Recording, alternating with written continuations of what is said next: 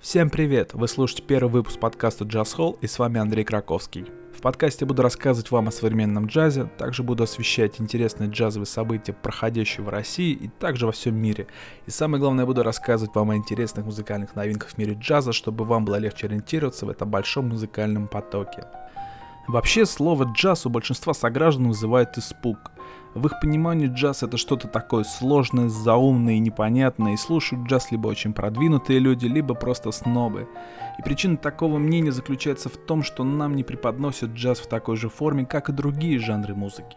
Ну, например, почему-то фестиваль шансона широко рекламируется всеми СМИ и показывается по центральному телевидению, а ежегодный международный джазовый фестиваль в саду Эрмитаж упоминается в новостном ленте в качестве короткой заметки – я не утверждаю, что все обязаны слушать и любить джаз. Конечно, должна быть разная музыка и разное искусство вообще на любой вкус.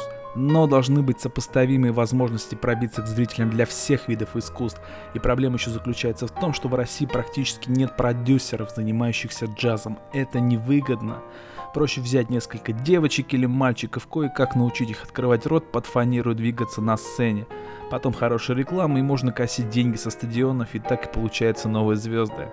А джазовые музыканты в основном записываются сами на свои деньги, но и то эти записи расходятся в основном по друзьям и родственникам, поскольку нет рекламы и следовательно нет спроса.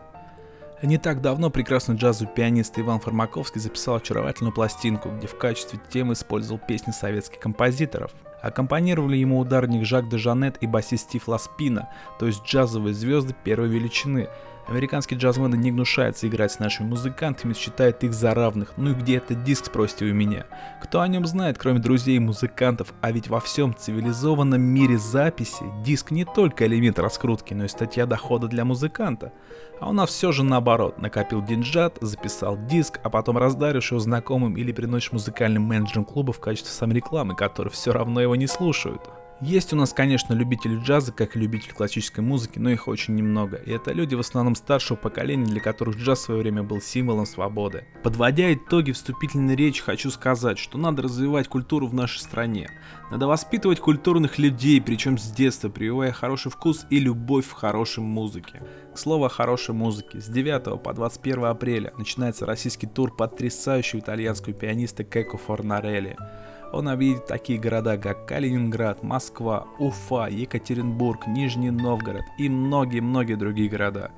Я считаю это великолепной возможностью услышать одного из прогрессирующих молодых пианистов мировой джазовой сцены, и это действительно большая редкость для регионов. Ведь в основном такие звезды выступают, как правило, в двух наших столицах, это Москва и Питер, но здесь, как говорится, не тот случай, и я считаю это потрясающе. Скажу, что цена билета меня очень удивила. Она варьируется где-то от 300 до 1000 рублей в зависимости от региона.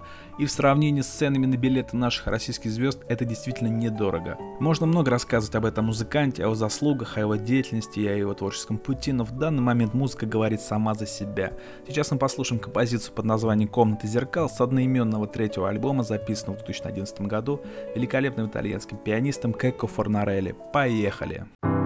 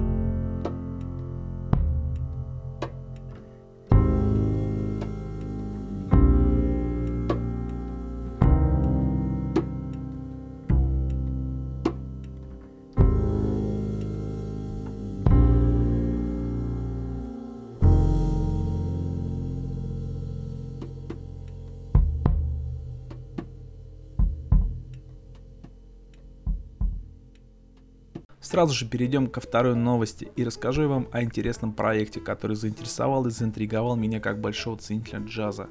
Это проект Master Jam Fest. Для тех, кто не слышал, это международный фестиваль-конкурс джазового импровизационного мастерства, основанный на принципах Jam Session. Jam Session в переводе с английского переводится как «приятное времяпровождение».